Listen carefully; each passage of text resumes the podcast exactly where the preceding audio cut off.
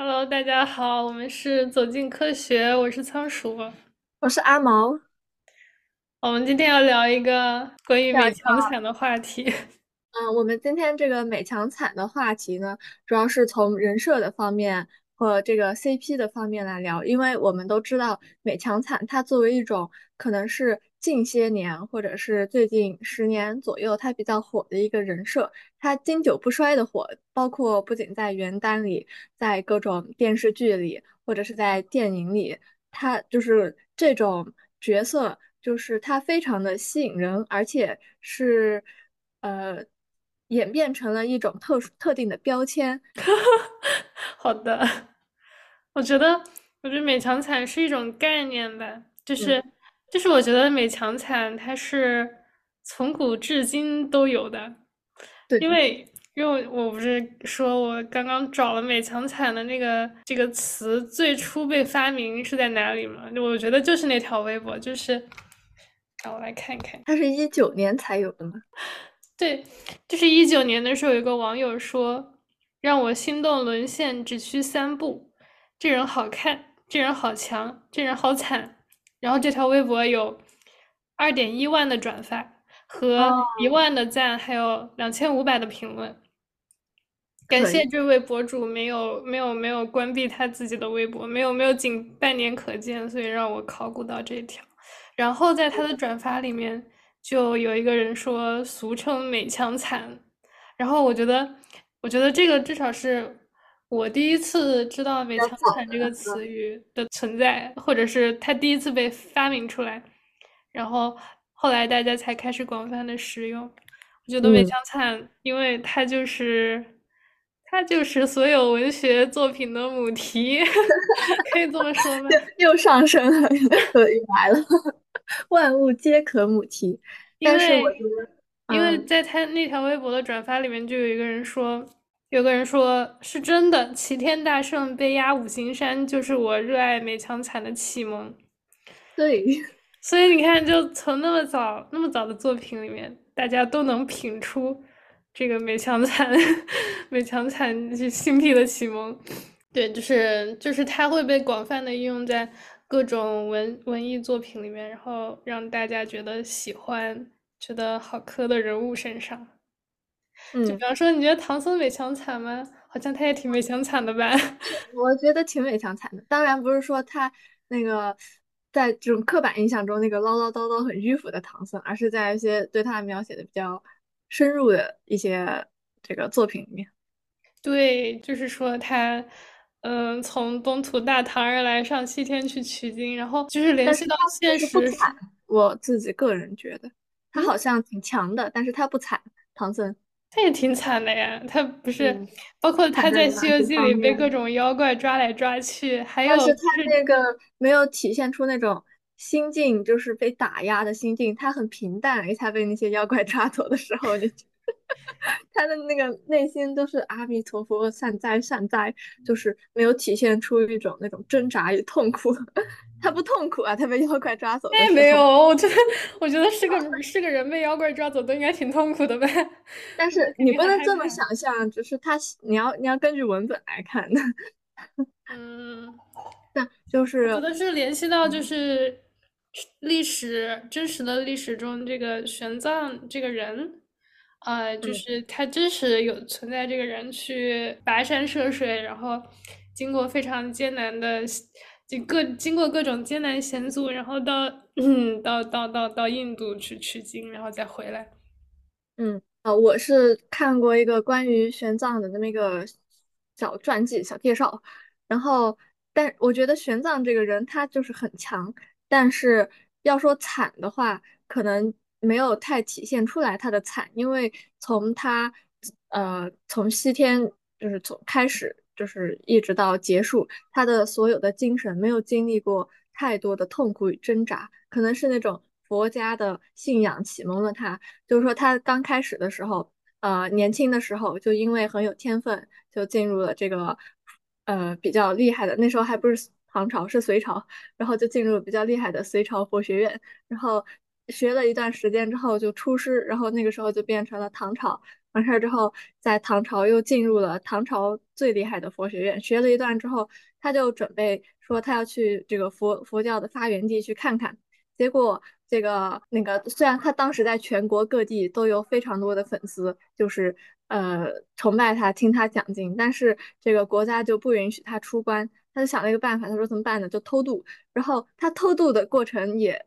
只能说有一些顺利吧，因为那个边境的那些官员都是他的粉丝，然后就把这通缉令一撕，就说大师你快走吧，我来替你打掩护。就然后他每到一个国家，就跟那些国人呃。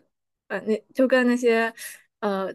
当地的这个比较厉害的和尚就举行那种变法，然后他通通都赢了。就是我觉得他这一路上可能是说身体上有一个比较困倦的地方，就比较比较难难过的一个关卡关卡，但是呃他的精神上一直都非常的顺畅，包括说他到了这个佛教就是起源地的时候，他一进去啊，那个副校长带人出来迎接他。然后学了之后，就是学成之后，就直接自己也晋升为副校长了。然后完事之后，带着那些呃随从回来，回来之后，那个唐朝那个皇帝也出来迎接他。我觉得他这一生就是，事实上惨的不在一个心灵的挣扎。我觉得惨一定要包括一种心灵的挣扎，而不是一个只能肉体的惨。我觉得只有佩服会让人不没有那种怜爱之心。就只只剩佩服。嗯，我觉得就可能就是因为就是他是一个具体就是历史上真实存在的人，然后你看的是一个那种人物传记类的呃作品的缘故。就如果他是一个嗯小说里的人，然后如果说真的有人真的有同人女去搞唐僧的话，那我觉得。大家肯定会大肆书写他的惨，就是他怎么在那个西天路上被人欺，被就是遇到什么样的艰难，然后或者是呃被被怎么样欺压，然后就是怎么说呢？就是他这个经历给他提供了一种这种惨的惨的环境、惨的背景，然后让二创得以发挥。哦，那我懂了，就是你觉得惨是一种。就是只要说他这个经历里面有些坎坷，可能是就是可能你觉得就是已经到达了这个惨的范畴，然后在我自己的标准里，我觉得如果一个人他没有对自己的质疑，就是他没有在内心深处掀起一场风暴，他就可能嗯不能算作惨。即使他就是有的人，比如说像那些科学家，他虽然科研环境非常。非常，比如说，就是艰难的科研中，在艰难的环境下搞科研，你能说他惨吗？虽然也惨，但是人家内心不痛苦、不挣扎，有一种那种虽九死其犹未悔的这么一种精神在，你就就是觉得自己没有那个资格来怜爱他，连他自己都不觉得自己惨的话，就是我身为一个读者，我去怜爱他的时候，我就会觉得啊，我配吗？有一种那种玷污了他的感觉。嗯，懂了。就是你的惨是更加心理意义上的，然后，嗯，就是我理解的惨是怎么说呢？就是他曾经的经历里面包含有一段这种，嗯，艰苦的岁月，或者是，嗯，各种呗。然后，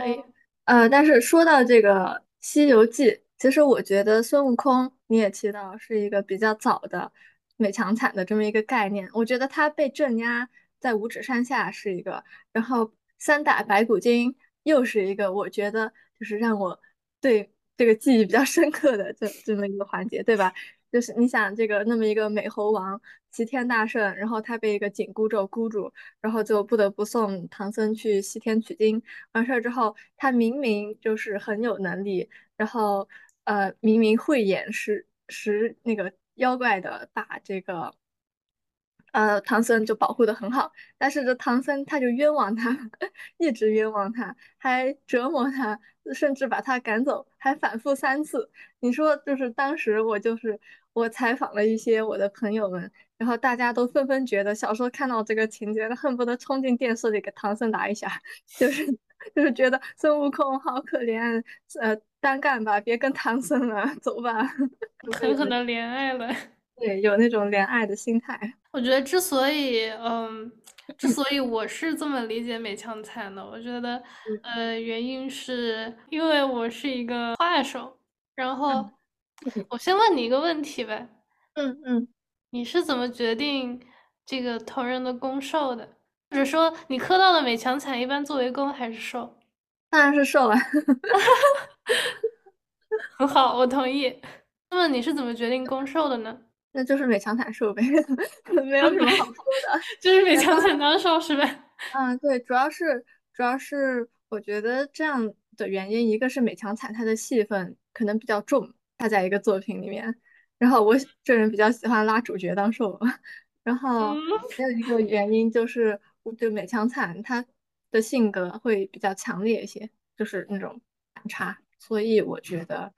呃，这么拉会比较好磕一些。因为现在主受的文比主攻的文多多了，所以为了有粮吃，就是美强惨做受是最好 的磕法，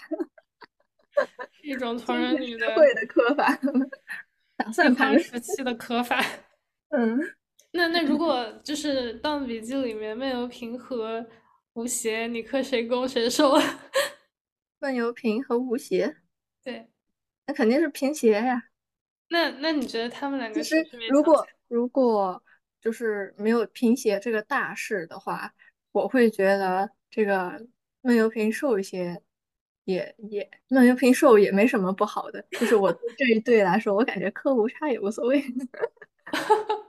好的，所以说明你是一个平邪邪平党。嗯，对，我是一个平和的人。嗯 OK，嗯，我问这个问题主要是因为我决定攻受的时候，我一般就会就是有一条宗旨，就是我会希望看到这个人展现他的身体，然后我会磕这个人做寿，因为我是一个画手。什么？好好好直接的想法，好直接的想法。对啊，对，就是就是我想看他展现身体，我就会磕他做寿。那如果公也展现身体的，也不是公，就是呃，我举个例子，比如说呃，阴阳师里面的帝释天和阿修罗，就是从这个画面来看，两个人身体的赤裸部分不相上下，甚至阿修罗裸的更多一些。我觉得展现身体并不等于就是谁裸的更多，而是嗯，就是 真的可以说吗？我觉得，我觉得说出来会被会被会被会被屏蔽掉。嗯，没事，就是啊，我不管了，说了，就是那要简介一下阿修罗跟帝释天的？就是阿修罗是那种一个红黑配色，肌肉很多，然后呃从魔族出身，然后战无不胜的那么一个，你们懂的吧？动漫之中经典传统的狂攻形象。当然也不是说他真的是狂攻，就是那种很 man、很有荷尔蒙的。嗯，然后这个帝释天呢，就是一个白金配色，肤白貌美，然后手手腕、脚腕纤细，而且声柔，呃，不，这个叫什么？声音轻柔，比较清冷的白切黑的形象。嗯 清冷瘦。所以接着我刚刚说的那个话题，就是就是我觉得展现身体是指是指我想看他色色的样子。啊，然后美强惨又是一个让他展现身体的一个很好的机会，所以我 会，所以我嗯。磕美强惨美强惨做手，我磕美强惨受的逻辑是这样一个一个链条，就是他，因为他美强惨，呃，因为他惨，所以他有一些个可以被搞的 情境，哦，然后呃，然后我又非常喜欢，嗯，如是兽在这种情境下展现出那种瑟瑟的样子，所以我会磕美强惨做兽。哦，那我觉得你的这个元素提取一下，首先就是要，你是比较喜欢那种强大之下的破碎感，是那种意思吗？就是它破碎必然是伴有着一些战损，然后和比如说生病啊什么的，就是大家喜闻乐见，偶尔会磕的那种、那种、那种时刻，懂吗？还有那种 就是就是就可能受到打击吧，就是那种心心灵上的那种嗯艰难困苦，然后哦嗯对，再加上我我有之前说过，就是我喜欢看那种 Hurt and Comfort，还有嗯。Aftercare 那些类型的东西，然后我觉得他他如果惨的话，就可以很理所应当的获得一些这样的情节。就说这个美强惨，它其实自身就是包含了它这个惨的属性，就是包含了一个故事性。首先，你就是惨，就是你有你有有一个前因，就是去你是怎么从这个，比如说曾经的强者，然后被狠狠的破碎了的这么一个过程。但是你还有一个后果，就是你这个强者又怎么被你的对象 治愈了。所以它惨这个元素，它天生就是自带了一些故事情节在里面，就是你的期望在里面，就是对故事情节的期望。所以我觉得这也是可能是对读者有吸引力的一个点。嗯，我觉得有道理，是的。美强惨也不是现代人专有的这个性癖，就是你知道，我觉得历史上著名的 美强惨，刘邦跟韩信，我觉得韩信这个抓。住每一个卖安利的机会。就是韩信这个角色确实是一个历史上著名的美强惨，包括就是我看，啊、虽然我是搞农药的那种不不入流的 CP，不会对是啊？我们我们农药 CP 确实不不入流啊，就是在史彤姐姐面前都是低人一等的那种。然后我去看呃历史上的这个邦信的时候，他李白也确实给这个韩信写过一些诗。然后他写韩信的有一首诗，就说这个韩信在淮阴少年相欺凌，躯体若无骨，壮心有所凭。就说他这个韩信小时候他受的那个胯下之辱，这他当时很穷，然后但是又恃才傲物，他觉得自己将来必定是一代名将，所以就是活也不干，整天就是在别人家里白吃白喝，然后搞得在乡里乡亲面前风评很不好，就说这个十里八乡的怪胎，十里八 十里八乡有名的俊怪胎。哦，但是他后来 后来对功成名就，然后历史也确实证明他就是那么那么强一代兵仙，所以我觉得呃。包括我觉得历史上是很多诗人为他写过诗，韩信，然后李白也不止一次写过韩信，所以我觉得就是大家在评述韩信的时候，韩信就是他惨这个字贯穿了他的前半生和后半生，但是强这个字又贯穿了他中间最辉煌的那一段时间，所以我觉得他这个人物角色。呃，引的历史上如此之多的文人墨客，时不时就要引用他一下，时不时就要引用他一下。人类对这种强者的陨落，哎，天生就是带有一种，就是不知道为什么，就是有一种怜悯的感觉。就是狠狠的怜爱了。哦，我突然觉得，就是听你刚刚说的，包括我刚刚讲的，我突然觉得美强惨，它不是一个标签，我觉得它可以作为一种分析方式，就是嗯任何一个你喜欢的角色拎出来，然后你从美强惨三个角度来分析它，你都能分析出一点东西。嗯，觉得这个就是相当于是，就可以算是呃写一个让人喜欢角色的那种模板。永字永字八法。可以，那就是可能说是“美强惨”这三个字所包含的内涵的一些人物特质，是在在这个就是普遍的意义上是对人类来说是比较就是基因里面的一种吸引，是吗？首先，它美，人类没有不喜欢美的吧？美就是说这个就是从原始社会开始，咱们就是喜欢美人儿。然后，其次它强，人类有不慕强的吗？有吗？没有吧？你想，你人给类人类天生会有慕强的心态，对，就是会有慕强的心态，然后惨这个就是你在呃美和强的基础上太美太强，它显得太虚幻，但是你一惨，他就想如此美如此强这个人和我一样是个凡人，天呐，那他就是就是从那个神底神旨啊，对不起啊，神子变成了我身边的人，那我是不是就是他虎落平阳了？我去拯救他一下，又包含了那种旧风尘的那么一个古老的愿望、古老的信息，所以我觉得这可能是美强惨为什么那么吸引人的一个原因。嗯，我觉得有道理耶。那我们现在可以就是从美强惨三个角度把它们分开来讲一下。先从美开始吧。嗯，觉得什么样的角色在你看来是有美这个要素的？那就是美女。嗯，我觉得首先 觉得就是动画，就是动画、漫画别太作品里面难看都可以美。我对这个外形的要求不算太高。就是动画、漫画作品里面，你就是很容易一眼看上去就知道她美不美，就知道她长得符不符合你的喜好。哦，那我个人来说，我比较喜欢那个阿修罗那种红黑配色的，就是至少带点红色系，比较看起来样子比较张扬、比较热烈的那一款，我觉得比较。明艳款的我喜欢。那你磕阿修罗 和第十天，你磕你磕修帝，对啊，当然是阿修罗是我，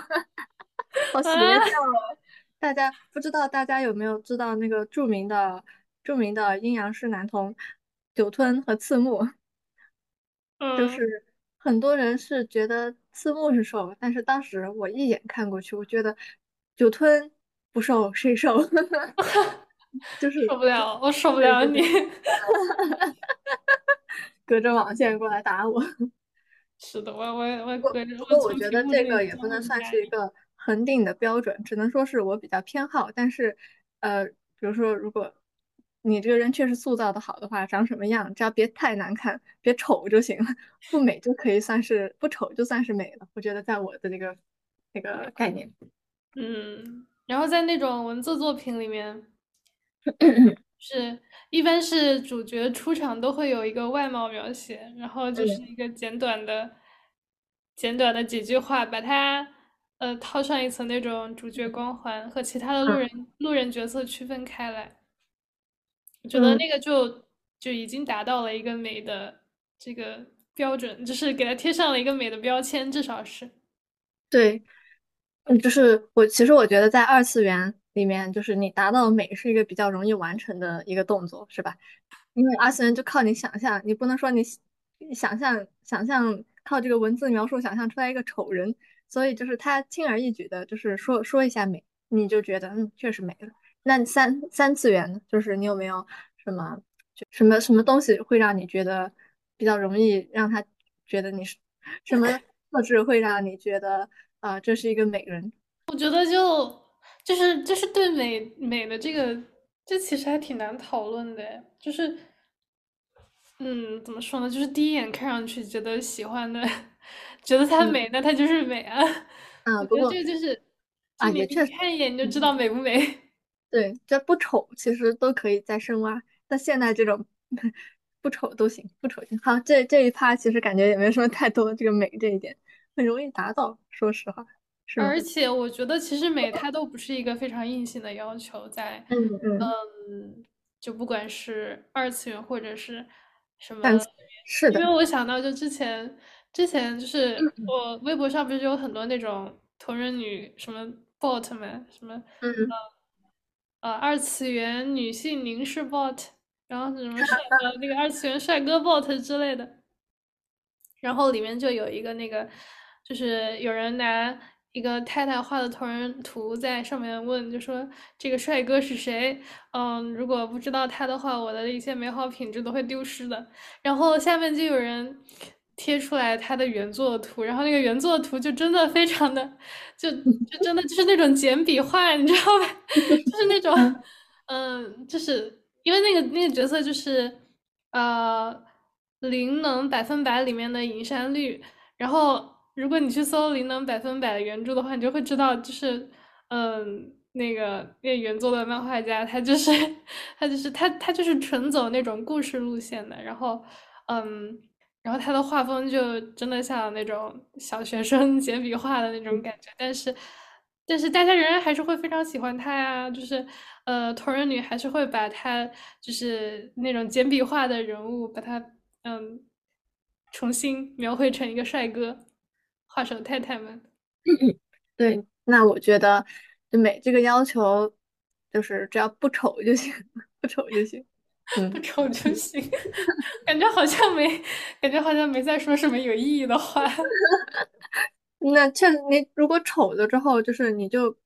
没有，就是没有那种妈妈抱抱 的那种心情，你知道吧？就是也没有那种老婆贴贴的心情。就是如果一个人，就比如说他刻画的是说，因为呃脸上被灼烧产生了非常丑难看的伤疤，他一出场就是这样，然后并没有提及说他之前是一个大美人，然后即使他的经历很惨，然后他也很强。你只会觉得这个壮士值得我敬佩，真 的就是那种感觉。然啊，后，我觉得，而且而且这种一般就是会被同人女画的很美，就是即使脸上有疤，即使她这个嗯，叫什么，即使是个刺猬头，然后也会被画的很美。是的，所以这一趴就安就好，就如此这般。我们来到强这个部分，强，我觉得强好像也没啥好说的。强首先就是我觉得他的强可能是一种呃有这个强的经历，就是不一定要现在很强，就是他这个人生的履历中有一些强的地方，是嗯，吧？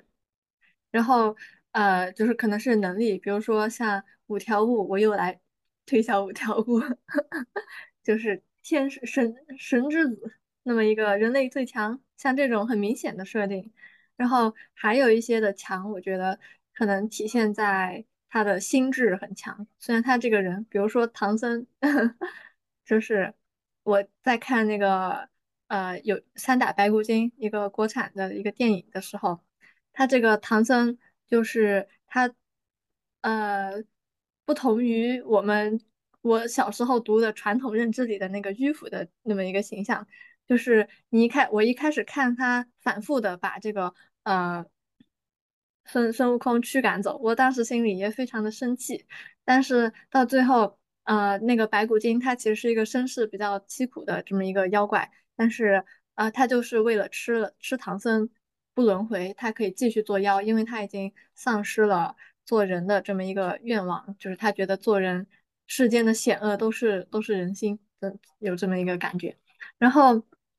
最后唐僧被他抓走了之后，唐僧就把手中的佛珠放在一旁，就说希望这个小僧的死可以带走施主心中的执念。然后这个白骨精马上就是被孙悟空敲得奄奄一息，化成一缕神魂钻进那个唐僧的身体里，然后呃，他就求唐僧就求佛祖说，我想带他去，我想让他去轮回。就是，然后佛祖就说，现在他那个神魂已经要消散了，除非你死，否则你没办法带他去轮回。然后，呃，唐僧就跟那个孙悟空就说：“那你就杀了我吧，你敲死我吧。”然后结果就真的让孙悟空把他一棒子敲死了。然后就当时我看到那儿，我就觉得，就是虽然唐僧他属于一个，就是开篇塑造的时候，他就是一个性格很懦弱，而且又是感觉拎不清事儿的那么一个一个形象，但是在这种善良和圣母到达了一定的极致之后。就是善良就突破了那个圣母的界限，变成一种大义。可是他不是，还要去取经吗？他不是还有重要的事情要完成吗？但是，呃，他就说，如果我对，然后当时他们那个呃孙悟空和其他师师徒就说，呃，那你就我们就绕过去吧，我们别管这个白骨精了。然后唐僧就说，即使我现在绕过去，我心里也过不了那个坎儿，那我永远也到到不了西天，就是我肉身到了，我的灵魂也到不了。然后，所哦，以这个他就是坚持要把这个唐僧度化了，哦，不是把这个白骨精度化了再走。所以当时我就觉得这也是很强，就是很强的信念，是吧？就是即嗯，使他的这个行为，呃，在我看来，有的时候不是在我看来，在我们这种上帝视角看来，有的时候就是善良的有一些愚蠢，而且他自身也没什么能力，但是他这种很强的一种信念，会让你觉得他，呃，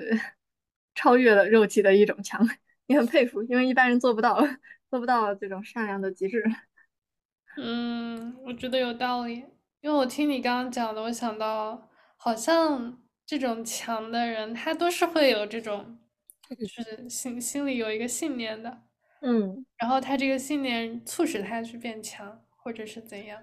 然后我觉得就是现在的作者有一种那种非常偷懒的塑造一个人强的办法，就是就是我称之为网游是练级，就是像像那种男频网文，然后它就像打网游一样，就是告诉你你现在是多少级，你比方说是十级，然后嗯二十级的人就比就就就比十级的人强两倍这样，然后然后多少级之后你就会有一个称号，比方说什么嗯如果放在修仙文里的话，你就是什么元婴，然后呃这个什么结丹期，然后元婴期。然后什么就是渡劫，然后什嗯，再 再来一道那个什么天打五雷轰，然后 然后你就成成了神，成了仙了。然后我觉得这种情况就是就是一种非常偷懒的行为，就是他不是从嗯呃故事的情节来塑造塑造这个角色的强，他单纯就是给他贴上一个标签，说你这个人是多少级，然后你那个人是多少级，所以他就是比比你强，然后你们俩对上的话，他就可以把你打败。我觉得是一个这样的，怎么说呢，就是一种让人觉得很很很没有意思的一种强的塑造方法。对，我也觉得。嗯，我突然想到一件事，就是有的角色他设定很强，但是你并不觉得他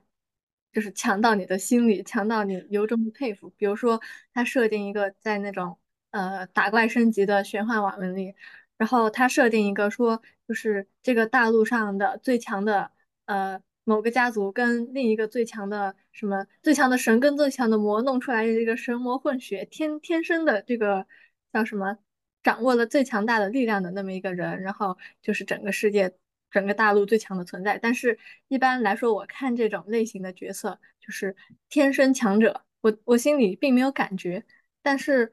呃，我看到一些很努力在呃升级打怪的那么一些人，我又会觉得，嗯，他很强。你说这是不是就是从这个角色设定上，一个后天强者比一个这种先天强者，就是基因强者，更容易让别人感受到他的强？哦我觉得你刚刚说的跟我刚刚说的可能就是同样的事情，就嗯。是一个角色他被贴上标签说他很强，不管嗯。是说他是他是什么元婴结丹期的，好像结丹期嗯不太强哈，嗯，他是什么 呃这个化化神期的这种长老，还是说嗯。就是他是有什么嗯、这种神族、魔族的血脉，这这种都是一种贴标签来表示他很强的一种表现。然后另外一种就是，就是通过一些故事情节，然后来让让读者意识到他很强。那我又想到一个问题，就是 就是比如说，呃，你他设定了一个设定了一个什么什么期什么期，就是到往后比较比较比较高的那个阶段了哈。然后他说了一个这么这么一个期的那么一个强者，然后他就说这个人是每天都早八，就是零零七的的开的修炼，零零七修炼，然后呃别的什么都不干，就一心修炼。就是那么一个强者，你会觉得他强吗？其实我如果是那样的话，我又觉得他很强，虽然只是设定，什么设定？哦，我懂了，我觉得这种也算是嗯，就是通过故事情节，来塑造他很强，嗯就是简单的给他贴一个标签，说他有多少级，是几级的大嗯佬，是全服第一。我觉得如果那样的话，就只有那种贴吧老哥会对这些东西感兴嗯。趣吧。那你觉得五条悟强，嗯，他其实也是设定设定的他很强。问住我了。其实我觉得就是但我觉得他是强的，就是就因为你联想到他的一些，就是虽然他那个故事的开篇是给他贴了一个标签，说他是最强，然后就是给了他一个这样的标签，然后给了他一些那种展现他很强的，嗯，怎么说呢？展现他很强的一些一些情节嗯 一些场面，对。嗯但是到后来仍然是有他的故事的，就是他青少年时期的这种经历什么的。就是我觉得，嗯，我觉得这有点类似于，就是如果你只是单纯的说他很强的话，然后没有没有加上一些他的这种一些成长的过往，你会觉得这个人他可能确实很强，但是他没有一个那种强者的心态，就会觉得他他的这个心态。就如果他只是被赋予了很强的力量的话，那他可能心态并不成熟，他并没有驾驭这种力量的能力。嗯而就是后面的那种，虽然我了解的不多啊，就是呃，说五条悟和夏油杰这个青少年时期的一些种种行为，包括他这个最好朋友的背叛，我觉得嗯这一切都是造就他的这种强者心态，就让他有这样的。有这样的驾驭他的力量的能力的一嗯。个，所以我觉得就是区分这个先天强者和后天强者，为什么在我们心中观感不同的那么一个重要的因素，就是后天强者的强是由他一次一次的选择所带来的。因为我不知道在哪看过一个话，就是说，呃，在这个艺术作品或者是文学创作中，呃，人物的性格就是由他的一次一次的抉择来体现的。就是选择铸就的性格。然后像呃五条悟打怪或者是什么体现他战斗力的那种，手一挥咒灵全都嘎了的那种场面，其实不是他的选择，只是他的就像吃饭喝水的一种行为。但是呃，如果他如何面对夏油杰，或者是如何面对就是同伴的不断的失去，但是他还要坚守来这个人类的阵营来做这个咒术师的话，我觉得这也是他的选择。然后像呃，如果我说他只是一个什么元婴期巴拉巴拉期的这个强者，我不会觉得他强。但是如果你要说他每天起早贪黑，就是他每天都能选择我不去玩我就在那儿练功，然后就是他一次一次，就是我能体现感受到他不断的就是克服了一些东西，去选择了一些东西。我觉得那个就是强的感觉的来源，是吗？我觉得就是他的每次的选择，就是呃都没有往容易的那条路走，而是去迎向了一些困难，就是包含在嗯那些微小的选择之中。嗯嗯，我觉得这是一个体现。你让我想到，就是对于这个问题，有一部作品就有非常有趣的讨论，就是那个《灵能百分百》，它里面的那个主角就是猫补，他就是他他他的名字翻译过来直译过来就是路人啊嗯，啊，不是不是路人对不起对不起，养成方法，不是。对不起。他的师傅，他的师傅叫他路人，你，叫他嗯，猫狗。然后他的呃名字叫茂茂茂林啊，不对，茂林是他跟他师傅的 CP。嗯，呃，他他的名字叫隐山茂夫，然后呃，茂夫这个这个词大概就就是日语里面的路人的，就是读音比较相近。然后呃，他就是一个那种，就是他他他整个的形象就是一个那种呃，动漫作品里面会出现的路人的形象，就是那种锅盖头、平刘海，然后身身材也不是很高大，十分的瘦弱，呃，然后五官也没有什么特点，就很很很很很单薄，很很就是很单调的一个纸片人。然后，但是他他在那个作品里，他就有着就是整个世界最强的灵能力，就他他可以理解为就是整个整个世界最强大的那种呃灵能者。然嗯后，但是他他这个作品就是讲的是，他即使是有这样的能力，然后他嗯，仍然以一个那种普通人的身份在生活里面进行生活，嗯，然后 你说到这个，我插播一句，我想起来他的这个经典名言：就算厉害如你们，也不要忘记什么啊、这个罐头哦？对对对对对件衣服是哪来的？那句话忘对，就是。就是他说，嗯，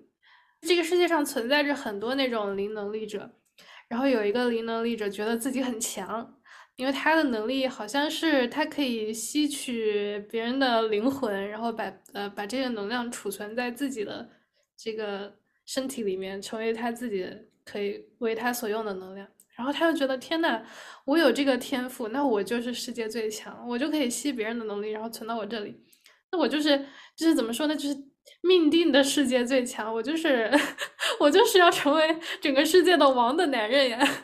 然后然后他就就是四处招兵买马，然后嗯，想要建立自己的帝国，想想要自己自己就是成为整个世界的王。然后嗯。然后隐山，呃，隐山茂夫就是主角团，就就要去阻止他。然后大概是，呃，主角把他打败了之后说的话，说的一句话，就是我不说的，就是就是他用用灵能力，然后举起了一个罐子，然后说这个罐子你们能做吗？你们能养育在三明治中的蔬菜吗？刚才破坏的玻璃门用超能超能力可以想到吗？刚才破坏的玻璃门你们能自己修好吗？中奖了就再来一根的主意，用超能力可以想到吗？你们不过可以使用力量，误以为自己是伟大的存在。人类是在其他人帮助中活下去的，你们最好注意到这点。然后我就觉得这句话真的就是他整个动漫的主旨，就是就是就是超能力并不是一个什么特别厉害的能力，就是即使他他看上去很厉害，但是就是怎么说呢，就是。就是整个世界还是要由所有的人类，呃，共同努力，然后进行运作的，然后不要，然后让那些拥有超能力的人不要太自命不凡了，就觉得自己有一点这个这个能力就可以就可以怎么样统治全宇宙或者怎么样，你根本就做不到。嗯，同意，把这段话狠狠的念给夏游杰听，好好笑。哦，那我。就是又想到一个点，就是，嗯，有的时候他这个角色，呃，他在这个惨的情况下啊，但是还没进行到惨这个。等等，哦，我觉得我我我可以继续把刚刚的话补完一下，就是我觉得这个，嗯，就是茂夫说的这段话可以说是这个动漫的。主旨整个动漫的精髓，就是整个动漫想要传递出来的一种一种一种思想。然后我觉得这种它也也就是一种就是强者，就是我们刚刚所谓的这个强者他的成熟的心态。嗯，我觉得这种强就是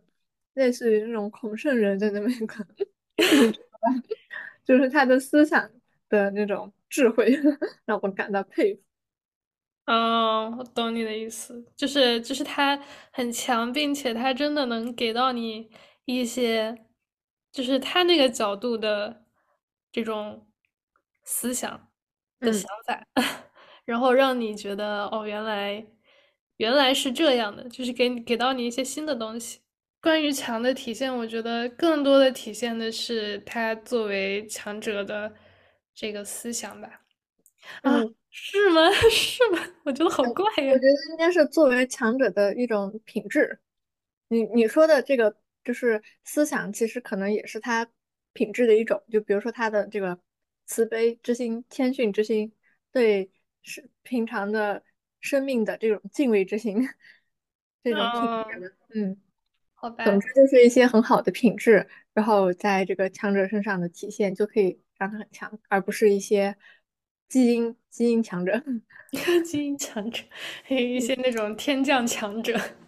聊完了强，让我们进入惨这一趴。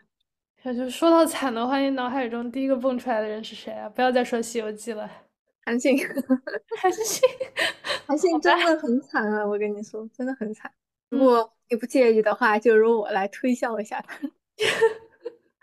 除了韩信呢？我觉得你刚刚已经推销过了。因为他真的很惨，而且他的惨真的很点。嗯，我我再推销一下，好呗，那你说呗。就是他除了这个幼年时期比较贫困，然后就是说他幼年时期整个就是吃了上顿没下顿，然后呃即使就是住在别人家白吃白喝，然后遭受一些冷眼，然后完事儿之后，等他功成名就了之后。那一段时期，他觉得他跟刘邦都是两个人君臣之好，然后到后来，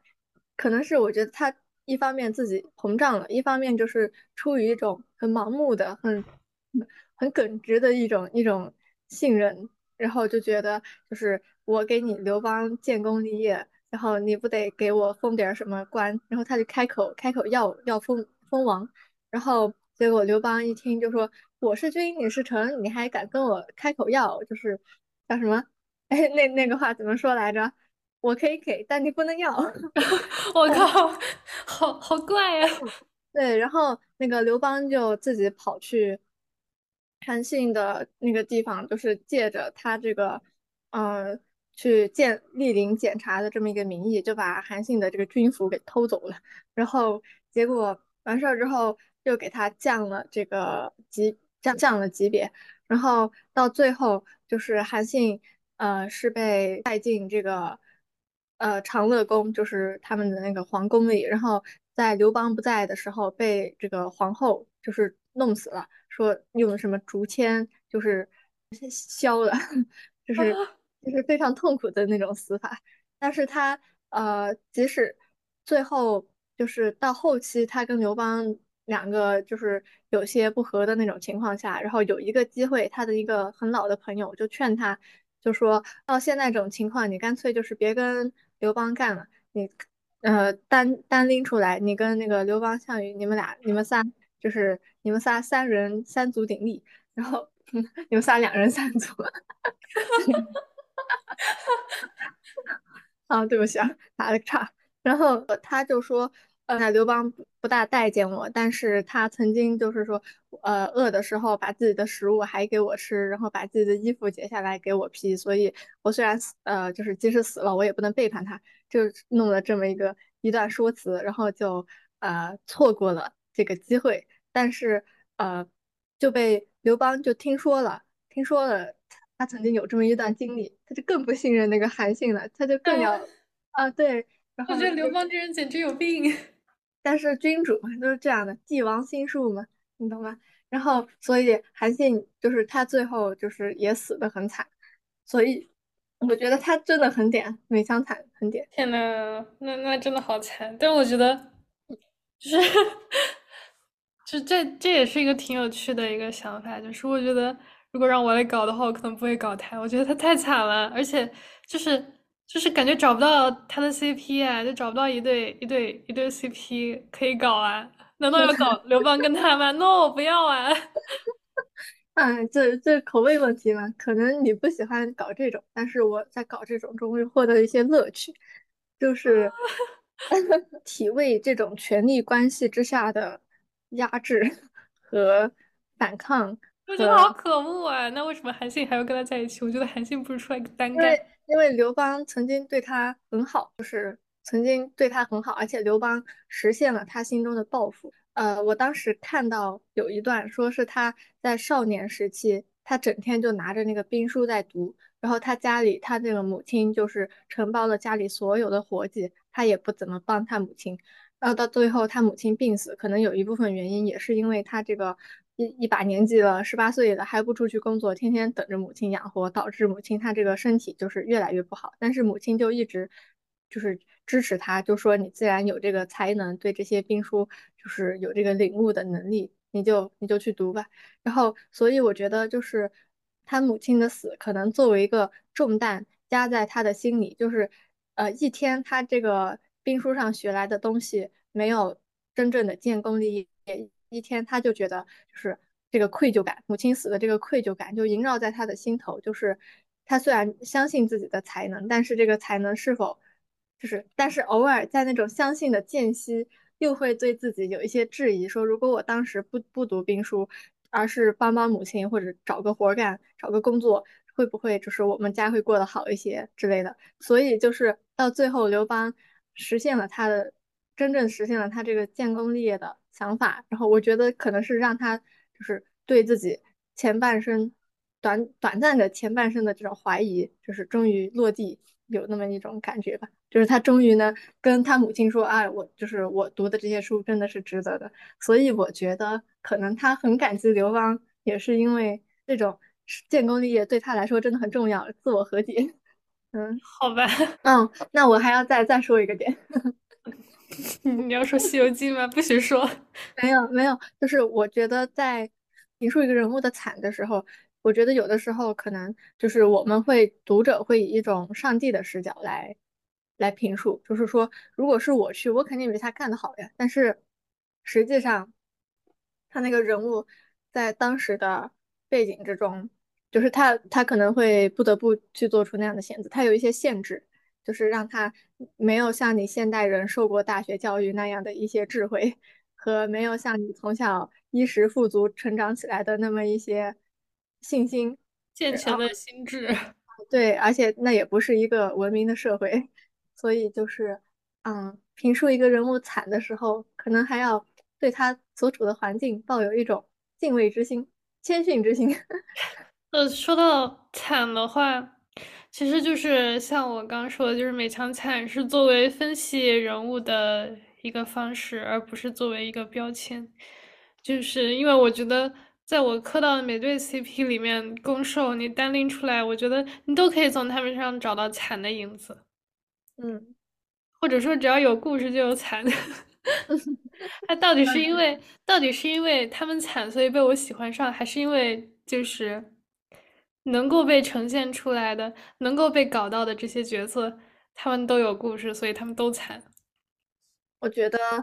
可能就是第二个比较，我投第二个原因一票，因为惨他天生就是有一种矛盾冲突，对吧？他就有一个起承转合的故事。如果说他一点都不惨，那他的人生也太顺遂了，你就没有任何的，哎呀，我我思索了一番。就是不惨又火的那种文有吗？有吗？好像有。哪哪些呢？纯甜宠。呃，就有那种非常，就是怎么说呢？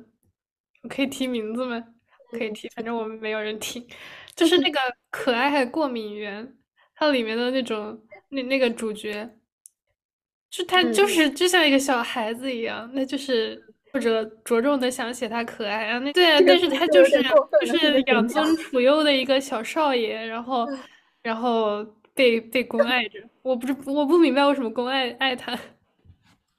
嗯，那我觉得这种文学可能就是那种短暂的代入文学，而不是说它是一个 完整的满足你更高深需求、更对对什么这个什么一个反思的那么一种完整的故事。是吧？短暂 的代入文学，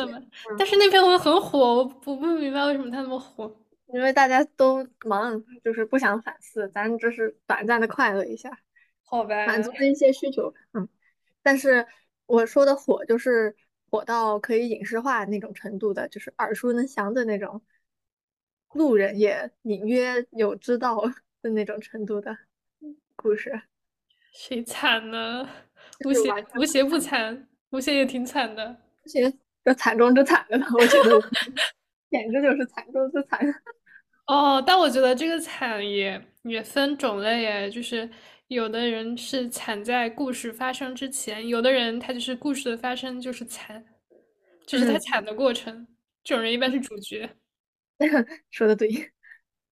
就想到《龙族》里面的那个陆明飞，是不是也是？就是他，就是对啊。故事发生之前他不太惨，然后开始的时候就是太惨的开始。故事发生之前也蛮惨的，那他惨吗？我不知道嗯，对，反正总而言之他也蛮惨的。那说到这种耳熟能详的动漫《一人之下》，其实主角也也挺惨的吧？是吧？从小就没有父母，然后一直躲避着什么追杀。嗯，但我觉得主角的那个惨。就感觉好像没有人在主角的惨上大做文章，为什么？因为其他的角色也都很惨。宝儿姐算另一个主角吧，宝儿姐也蛮惨的。哦，就是没有不惨的角色，除了王就没有不惨的角色，就只要只要从惨这个角度出发去想角色，大家都惨。嗯。啊，那那个说这个 Priest，他他写的攻受一般都是蛮惨的，但是呃，其中有一个奇葩。这个骆文舟是吗？他就是完全不惨的那么一个形象啊，对，啊，我。觉得这种也是，就是这种反倒是我喜欢的攻，就是不惨的攻。但是他得配一个惨的受。对，他这种就得配一个惨的受，如果你就再配一个跟孟顺遂了。文舟一样的受，就是跟他那样阳光开朗的受，哎，那那个故事就是没啥好看的，他俩就是变成一个三次元的故事了，那俩就是和和美美，嗯，没啥好看的。没意思。就连这个刘梅和夏种勾一般配那种，都得吵架，还嗯，要经，我说就连刘梅和夏东海，那刘梅都要经历一个糟糕的前夫，才能跟夏东海组成幸福的家庭，笑死。笑死了。我觉得这种攻一般配一个非常非常惨的受，就是就是就是，如果两人都惨的话，可能作者觉得调和不过来了，嗯 然后就给非常非常惨的受配一个这种健全的攻。然后我觉得这种也是一种对比吧，就像骆文舟和费渡，因为费渡嗯他就是他就是他可以说是已经走向了走向了那个悬崖的边缘，嗯，然后然后有一个这样健全的人可以来拉住他，我觉得这样是是一种比较平衡的写法。嗯，就包括破云里面的破云里面的那个严邪，他嗯也是就是因为江婷很惨，所以他不惨，嗯，对。就是把惨平均的分给每一个作品。哇，那你说这个，就连这个辉夜大小姐想让我先告白这种甜汁又甜的一个剧，但是两位主角还是有一点点的惨的因素在，是吗？就是像那个大小姐，她家庭限制着她一直都不能，就是过一个比较好的。就是她家里面就是有一些家庭的背景，就是她也不是在家里面家族里面过得最好的那个孩子。然后像这个，嗯，男主角，男主角其实也风不是太惨，剑学，那男主角属于心理比较健全的。嗯，是的，就算在这种情况下，就是还是有一些创伤需要治愈。哎，说的对呀，人类哪能没有创伤呢？没有创伤，他不就是个假人吗？除了像严贤那种，就是有一个创伤的伴伴侣。有一个创伤的伴侣，有一个创伤的伴侣也算创伤吗？笑死！对不起，严贤，对不起，同情。有些是假人吗？爱爱上创伤也是创伤，呀，好搞笑。要想生活过得去，多少都得带点创呢。那所以写人设就是实际上你在构思他的这个但是人设的时候，必须我突然要写他想起来。嗯，创造幺零幺，懂不懂？写人设就是一个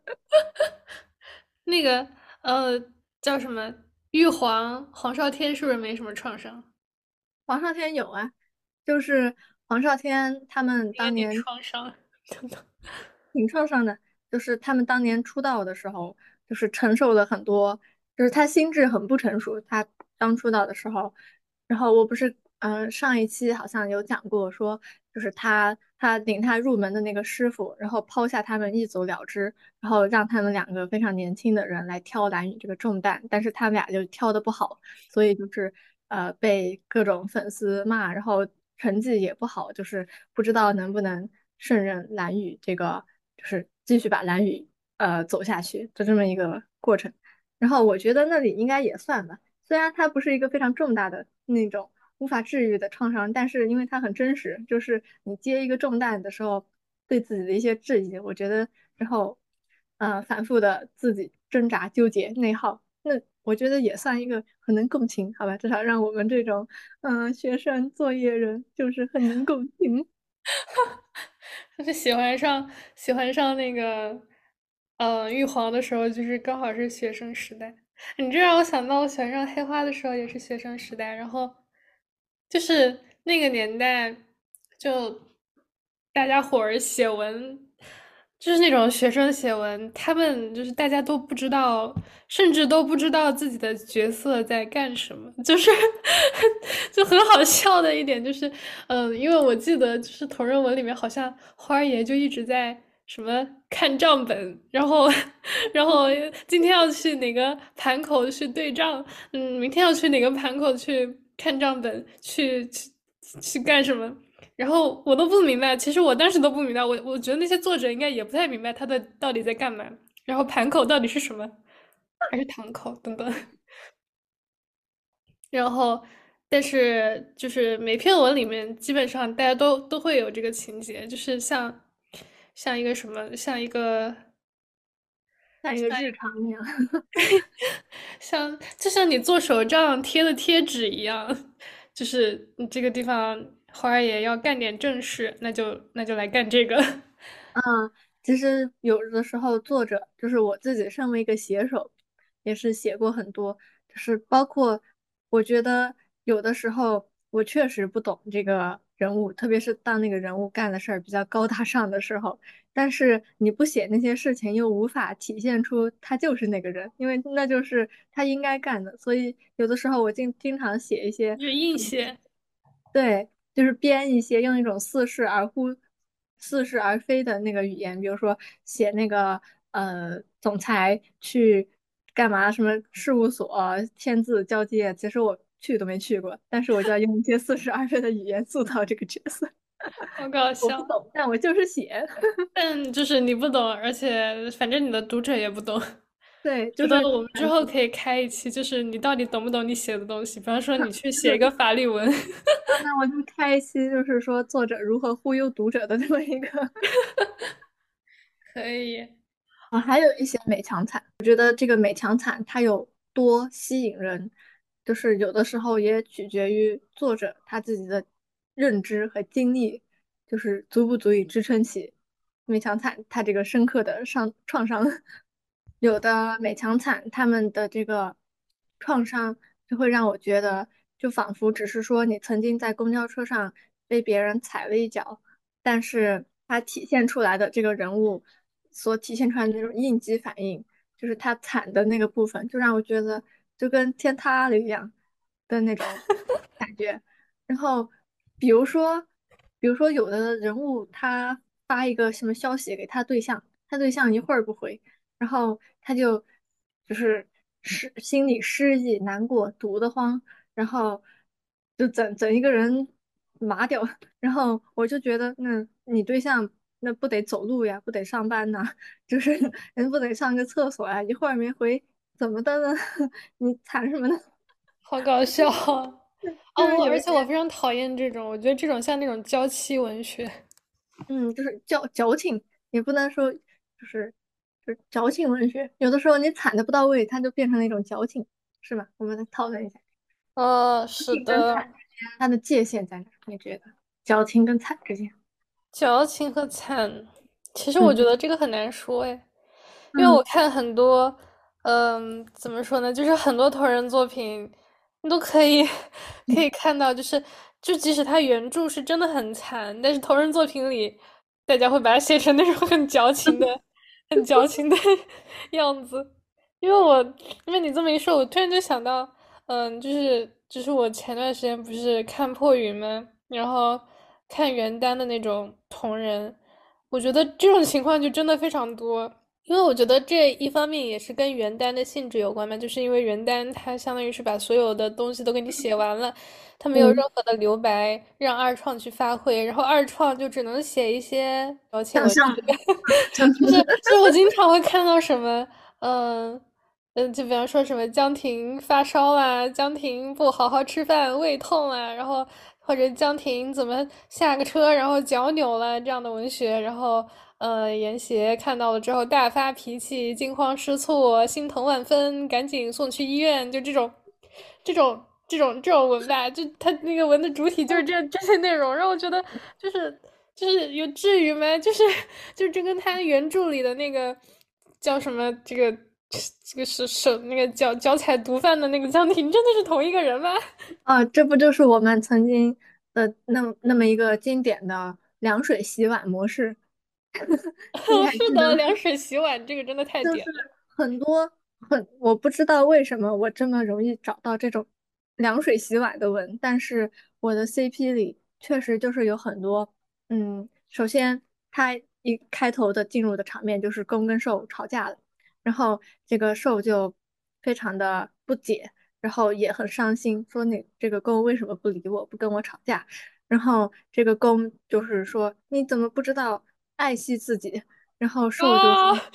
就说我我怎么了怎么的？然后结果两人吵架，其实受只是受只是用凉水洗了个碗，然后那个公就非常的用凉水洗碗。对你竟然用凉水洗碗，你怎么不知道爱惜自己？我对你的精心呵护，你都视若无物，简直就是辜负我的一片心意。然后这个当时我就觉得，天哪，就是不是正常人啊，这 都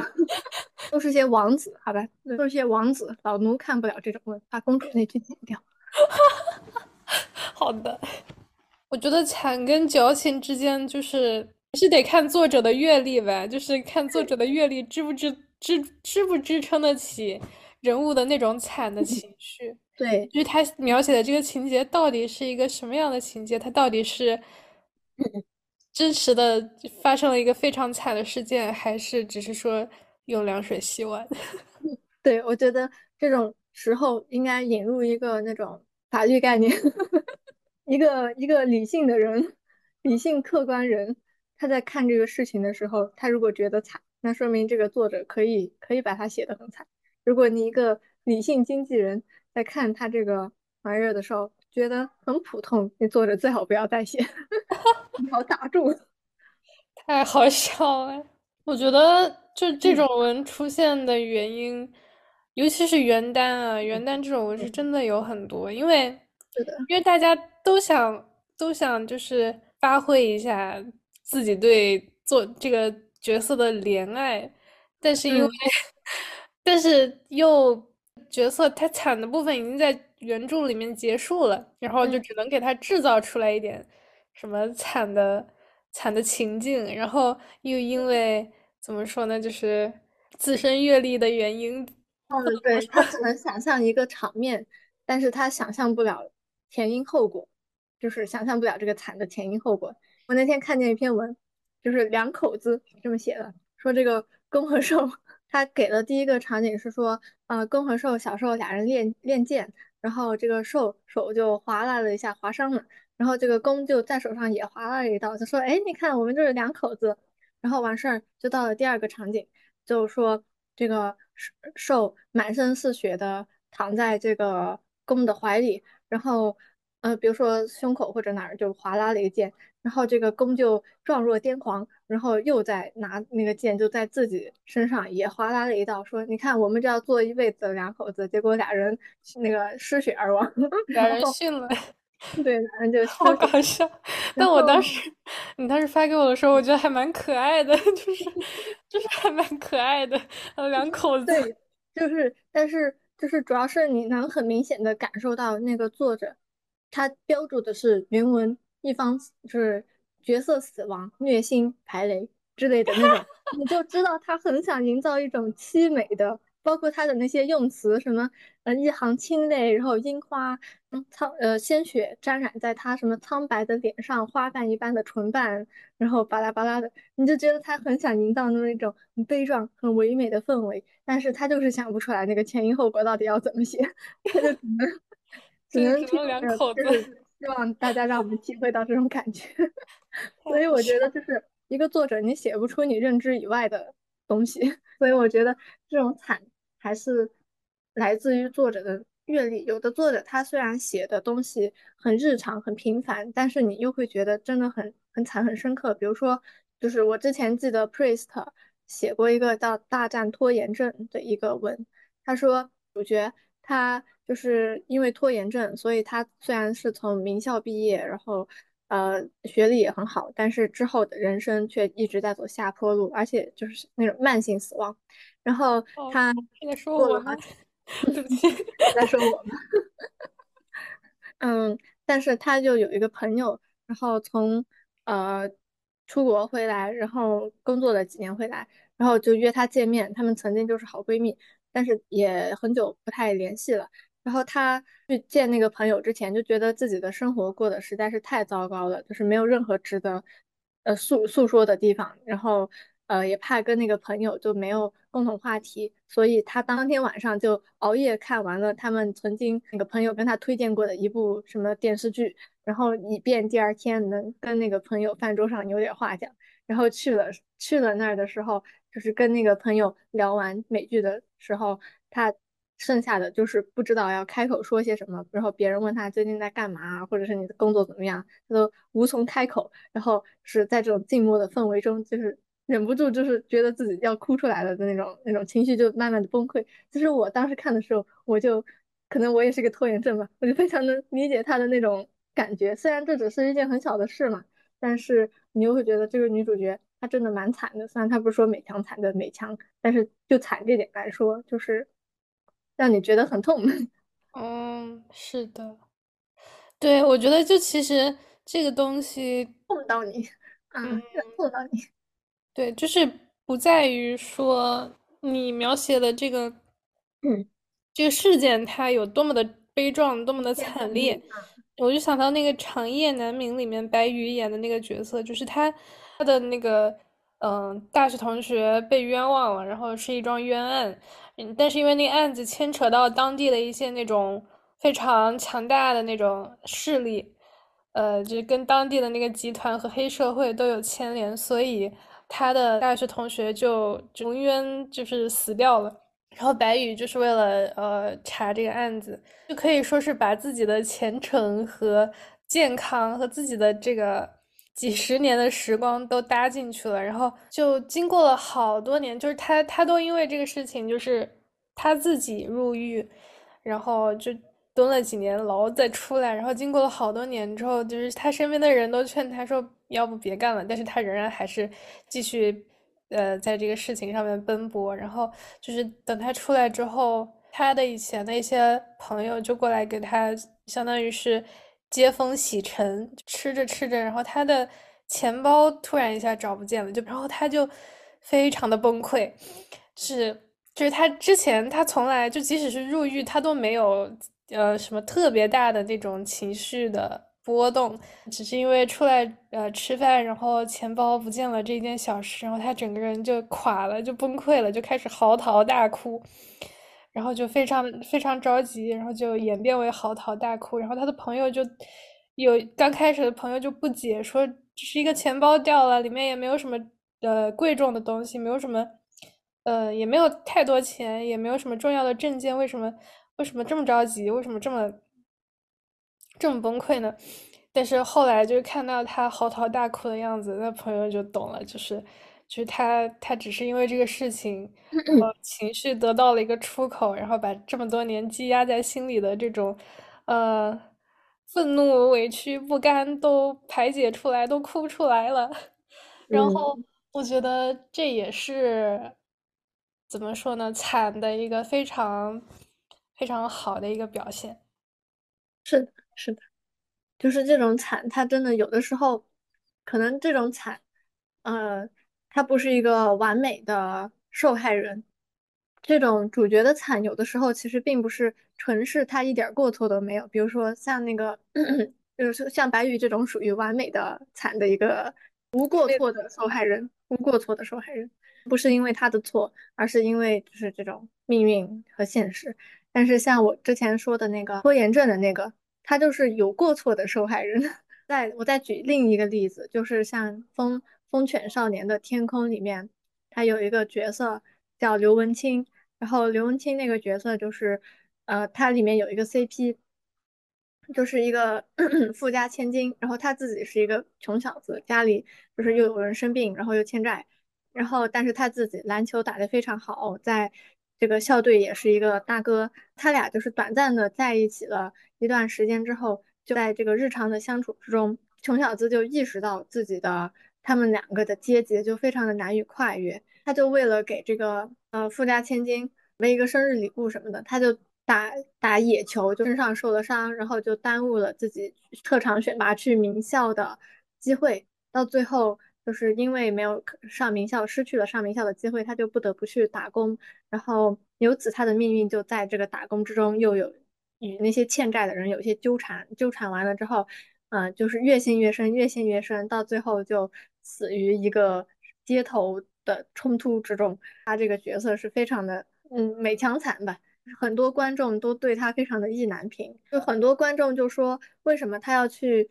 一时冲动？去街上打这个街球呢？他到了大学，你赚钱，你工作，你有一个好的前景，你完全就是还是有机会去跟那个富家千金，就是逐渐的走到一起。就是我觉得这是对的，这是一个理性的经纪人应该做的事儿。但是，嗯，你又能理解他，你也是一个人，然后那角色也是一个人，咱们有的时候就是很难以克服这个性格里的缺点。我觉得这种又不不属于矫情，是吗？我觉得这个就是因为他